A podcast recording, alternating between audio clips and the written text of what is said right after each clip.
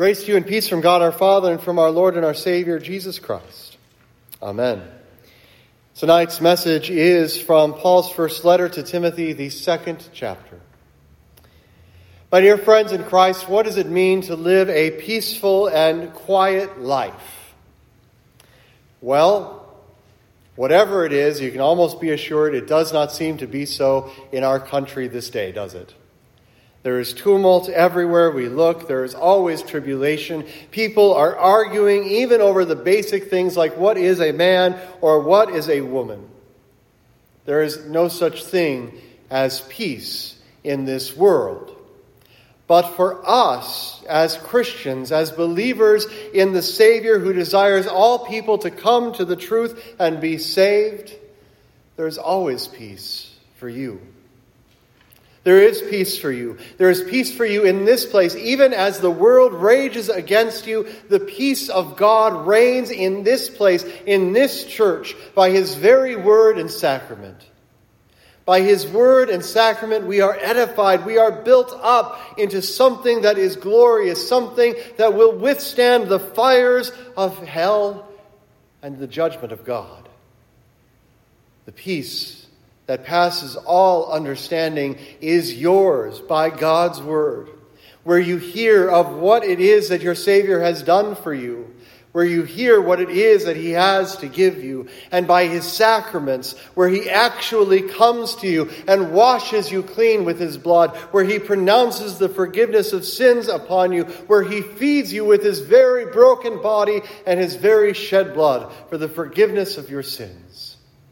The peace of God is in this place. But it is not enough, my friends, for Christians to live just in this place.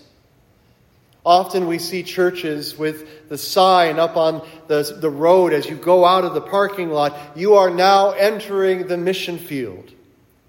Those signs are there to remind you that what you have learned in this place, how you have been fed, how you have been strengthened, is to be taken out into the world and to be put into practice.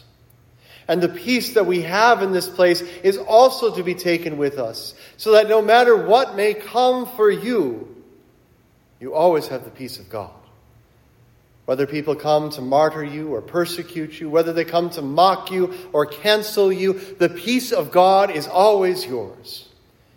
As I remark always to my classes, God doesn't need you, but He wants you.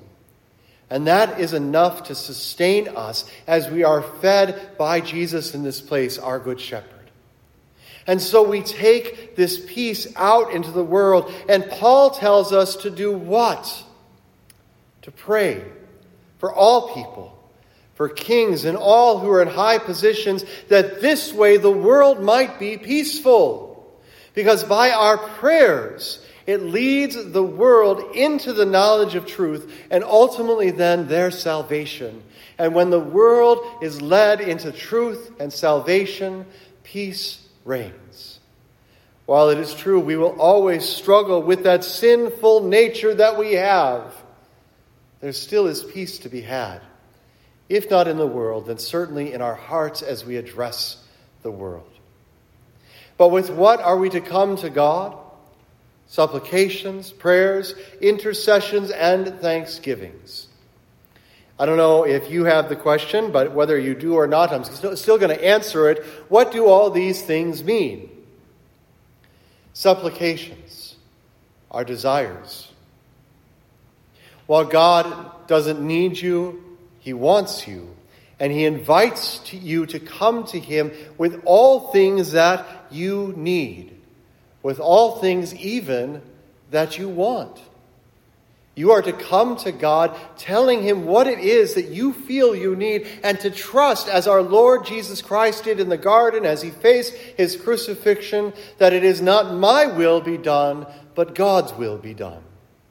And there, your God hears your supplications. And sometimes he grants them, for he is good, and he loves to give you all good things. And sometimes our Lord does not grant our supplications, for our God is good, and He loves to give us all good things. And sometimes what we ask for is not good for us, though we may have convinced ourselves that it is. We come to our God with the desires of our heart whether that be food on our tables or shelter over our heads, whether that be company and fellowship, whether it is to be, re, uh, to be relieved of our loneliness or depression, our God asks us to come to Him. He invites us to come to Him with what we need and want. And like any good father, He will listen. He may not always give it to you, but He will listen. As we head into the Christmas season, I can tell you my children are coming to us with all their desires of the heart. It's true. You should see the list that Eli's made. It's the first year he's done it. It's kind of fun. But here I know that looking at his list, well, not everything is going to be good. For instance, they're asking for another dog because they know that our dog, Midgie, who's 10, will someday die. But I think beyond that, they really just want a pug, which I will never let into my home. But it is good that my children do not receive a new dog because I know if there was a new dog, Midgie, our dog, would bite it because our dog doesn't like other animals. So while they ask, they will not receive this for their good can you imagine what it would be for a child to lose their brand new pet the day after getting it? It's just not a good thing. But some things they will ask for and they will get. I can't tell you what that is because some of it is broken up between the parents and Santa, but there it is. We are invited to come to God with what we want and what we need, and He loves to hear it. And he will either give it straight out of his fatherly hand or he will refrain from giving it to us for our own benefit. Then what are the prayers?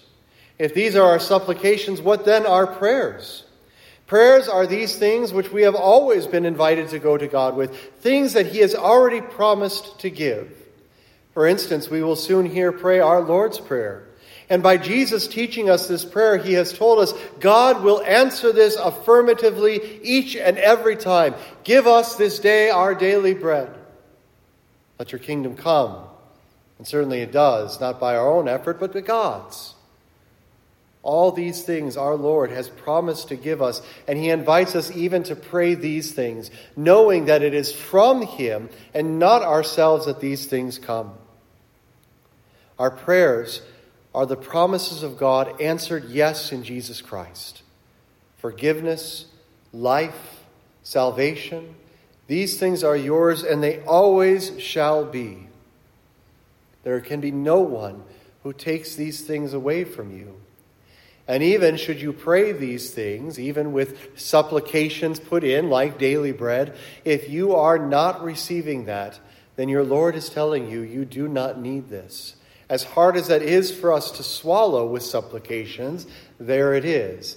And so we know, we know that even as we pray the Lord's Prayer to give us this day our daily bread, or any of these promises that we find in Christ, the answer is God always will give you exactly what you need. The promises of God are always yes in Christ Jesus. But what then are intercessions? Our intercessions are these moments where we lift up prayers on behalf of others, whether that be for the family member who's sick, whether that be for those who are suffering, whether it be for those who need some good thing, whether it is for our government and all those God has put into authority over us. These intercessions come before God on behalf of others, that they might indeed be led to a good peaceful, knowledgeable life of wisdom and ruling over us with that same wisdom. As we intercede for those among us, we are reminded that our Jesus intercedes for you. You, my friends, are being lifted up always, continually before the throne of God the Father. Jesus is always praying for you. And by his example, then, we are invited to pray always for those who are around us, your brothers and sisters in the faith, the unbeliever who rejects God and all of his goodness, and anything in between. You are invited to intercede as your Savior does before the throne, knowing that God will always hear these things, and according to his good and gracious will, will dole out exactly what is needed on this earth to speed along the day that our Christ returns from heaven. And your thanksgivings, these also are a type of prayer. But here in the thanksgivings, we go before God, acknowledging who He is and what He's done. These things that we are thankful for in all circumstances. Even if we are suffering, we see that our God is good and continues to give us all good things. We go before God acknowledging who He is and giving Him thanks. And truly it is, this is what separates you from the rest of the world. There is, it is often said that there is no atheist in the foxhole. That's true for life. If you ever listen to an atheist, they acknowledge a God that they claim not to believe in. I can't believe God would do this to me. Or thank God this has happened. It's amazing how knowledge of God even creeps into their hearts and minds, even as they go about daily rejecting Him.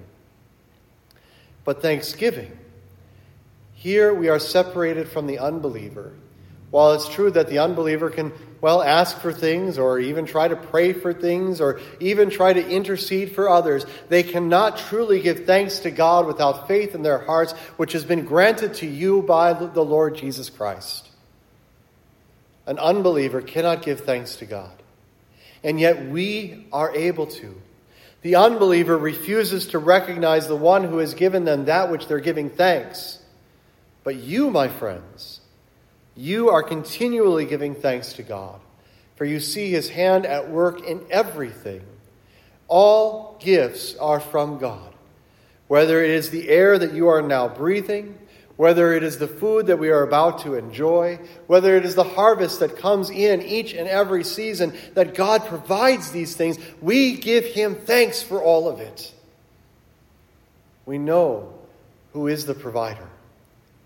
And it is not from our hands that anything is provided, but it all flows from the goodness of God, which stems from the very cross of Jesus Christ. But here we are called to lift these things up to God in prayer. And Paul tells us it is so that we may lead a peaceful and quiet life, godly and dignified in every way. When we pray, my friends, we put ourselves in the position of knowing that our Lord Jesus, well, is better than us. We humble ourselves in prayer, knowing that it is not up to us to rule this world, to bring about the kingdom of God. It is up to God and all of the things that He has in store for the rest of this earthly history. Our God will bring things to fruition, even as we look to that last day and pray for it. But as we go to God in our humility, putting ourselves in our place, confessing that we are sinners, and finding the forgiveness of sins, we recognize that we are also being edified in the Word. We seek after the things of God.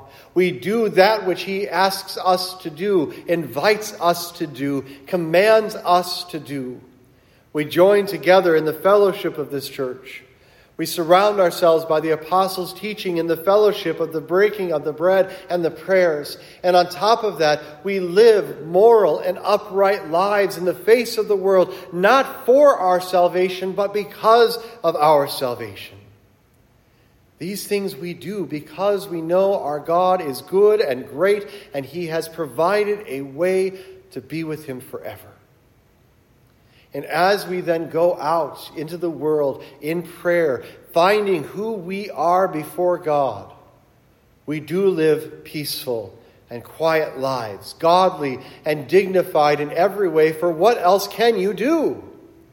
When you know what it is that your Lord Jesus has done for you, when you know what it is that He has won for you, what else can you do but give Him all glory, whether it is in your prayers or your singing?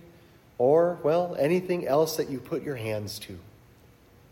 For the Christian, this is our daily life. Even if your prayer life is, well, not exactly what you would expect it or desire it to be, the Lord Jesus Christ has still won for you the forgiveness of sins. and he looks at the works that you do and he glorifies them, claiming them as his own good works and blessing you, sanctifying you for them.